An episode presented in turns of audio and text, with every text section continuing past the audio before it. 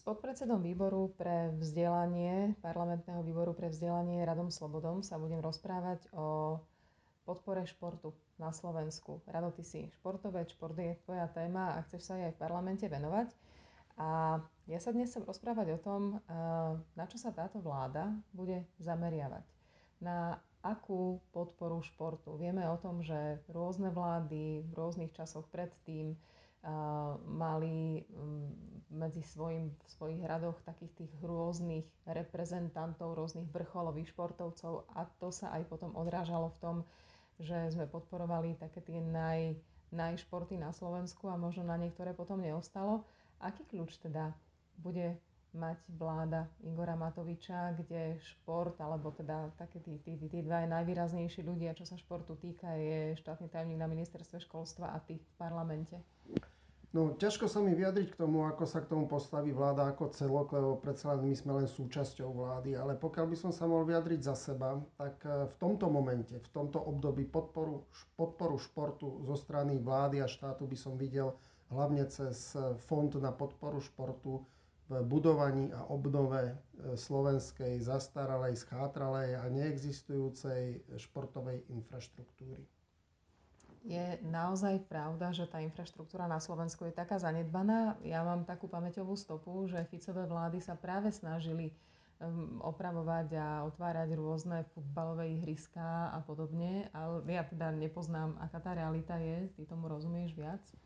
Áno, tak zase nemôžeme sa tváriť, že žijeme v stredoveku. E, za Ficových vlád sa postavili tie, tie futbalové ihriská E, ktoré slúžia v podstate aj verejnosti, kde sa môže športovať, ale stále sme na Slovensku vo, vo veľmi zlom stave, čo sa týka športovej vybavenosti. E, situácia na školách je tiež neutešená. Množstvo škôl vôbec nemá telocvične a s týmto treba niečo robiť. Keď sa ideme rozhodovať, či je lepšie alebo potrebnejšie podporovať rekreačný šport, teda rôzne kluby, ktoré sa venujú deťom, možno aj dospelým, alebo vrcholový šport, ktorý nám bude potom prinášať tie medaily a takú tú medzinárodnú slávu. Čo je lepšie alebo potrebnejšie? No, odpoveď na túto otázku tiež, tiež by, by som rozdelil do dvoch etáp. Jedna etapa je teraz, v ktorej sa nachádzame e, aktuálne, kde platí zákon o športe a delenie peňazí e, tomu zodpovedá zákonu o športe. Existuje tzv. vzorec, podľa ktorého sa nárokovateľným spôsobom delia peniaze, ktoré potom tečú zo štátu cez ministerstvo školstva do športu. Toto si myslím, že je dobrý systém, určite lepší než to, čo tu bolo e, doteraz, kedy o rozdeľovaní peňazí rozhodovala nejaká komisia, niekde rozhodovali jednoducho o tom politici. Teraz je ten systém nárokovateľný. To je situácia, ktorá je teraz. Do budúcnosti, ale my máme e, v programe a v cieli a dostalo sa to aj do programového vyhlásenia vlády, a to sú tzv. voľnočasové poukazy. Tie by potom súčasný systém e, zásadným spôsobom zmenili. A budú podporovať asi viacej rekreačný šport a šport detí, šport mladých? Je to tak, alebo som úplne vedľa? Nie, e, šport mladých určite áno. To je, to je, to je vlastne zmysel týchto voľnočasových poukazov. Dôležité je to, že by neboli iba na šport, boli by na trávenie voľného času detí ako takého. Rodič by sa rozhodol sám, kam e, tento poukaz dá, či ho dá športovému klubu, alebo či ho dá, či ho dá na tanec, alebo napríklad hru na husle, alebo do tzv. tých centier voľného času. Toto by bolo všetko na rozhodnutí rodiča, kam svoje dieťa dá a použije na to platbu z tohoto voľnočasového poukazu. Kľúčové je to, alebo dôležité povedať to, že tento poukaz uvažujeme vo výške minimálne 500 eur na rok, čo už je zaujímavá suma, ktorá by výrazne pomohla rodičom vo financovaní voľnočasových aktivít svojich detí. A ešte otázka znela, že pre ktoré deti by sa to týkalo vekovo, tak predstava je, že týkalo by sa to pre deti od prvej triedy základnej školy po štvrtý ročník strednej školy. Bude to aj pomoc klubom, nielen deťom a rodičom. E, sú kluby, ktoré sú na tom finančne dobré, sú také, ktoré sú na tom trocha horšie ale do akej miery aj im toto pomôže sa možno zlepšovať, e, posúvať, otvárať pre ďalších? Zmysel toho poukazu okrem iného je ten, že by sa naliala vysoká suma peňazí e, do e, voľného času detí a mládeže. Ide, rádovo sme to počítali niekde na úrovni 500 až 600 miliónov eur ročne.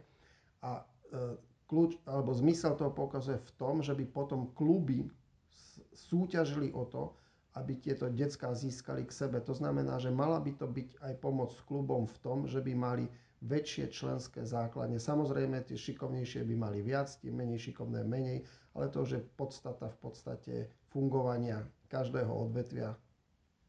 Na začiatku som sa pýtala, či kľúčová je podpora rekreačného alebo vrcholového športu a teraz mi z toho vychádza, že cez podporu toho rekreačného športu u detí vlastne dosiahneme vo finále podporu toho vrcholového, pretože čím viacej detí bude športovať, čím budú lepšie tie kluby, vybavenejšie, viacej sa budú tým, tým deťom venovať, tým viacej detí potom postúpi na tú vrcholovú úroveň a budú reprezentovať tú krajinu, je tak?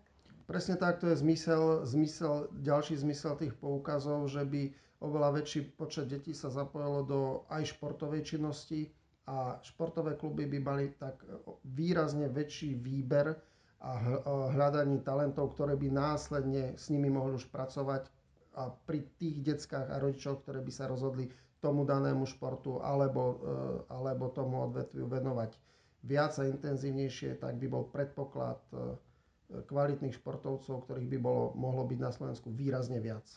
Športové poukazy nie sú len teória, už existujú aj presnejšie kontúry, ako by mali vyzerať a pripravuje sa pilot, čiže možno, keby som sa tak časovo spýtala, do dvoch rokov by sme mohli mať nejakú predstavu o tom, kedy a ako by sa mohli spustiť? No, tu treba povedať, že musí byť v prvom rade súčinné ministerstvo financí a bude musieť chcieť sa podielať na tomto projekte. Volá na to a zda bude.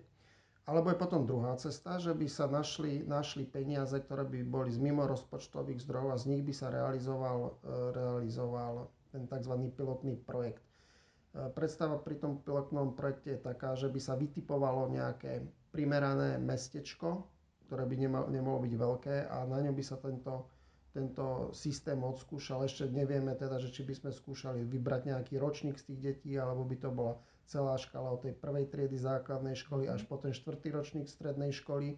Ale takýmto smerom by sme chceli ísť. No a pokiaľ by sa toto podarilo zrealizovať do dvoch rokov, tak by sme my si mohli hovoriť o obrovskom úspechu s ohľadom na súčasnú situáciu, o, o, o koronakríze a tak ďalej. Ďakujem veľmi pekne. Ďakujem aj ja.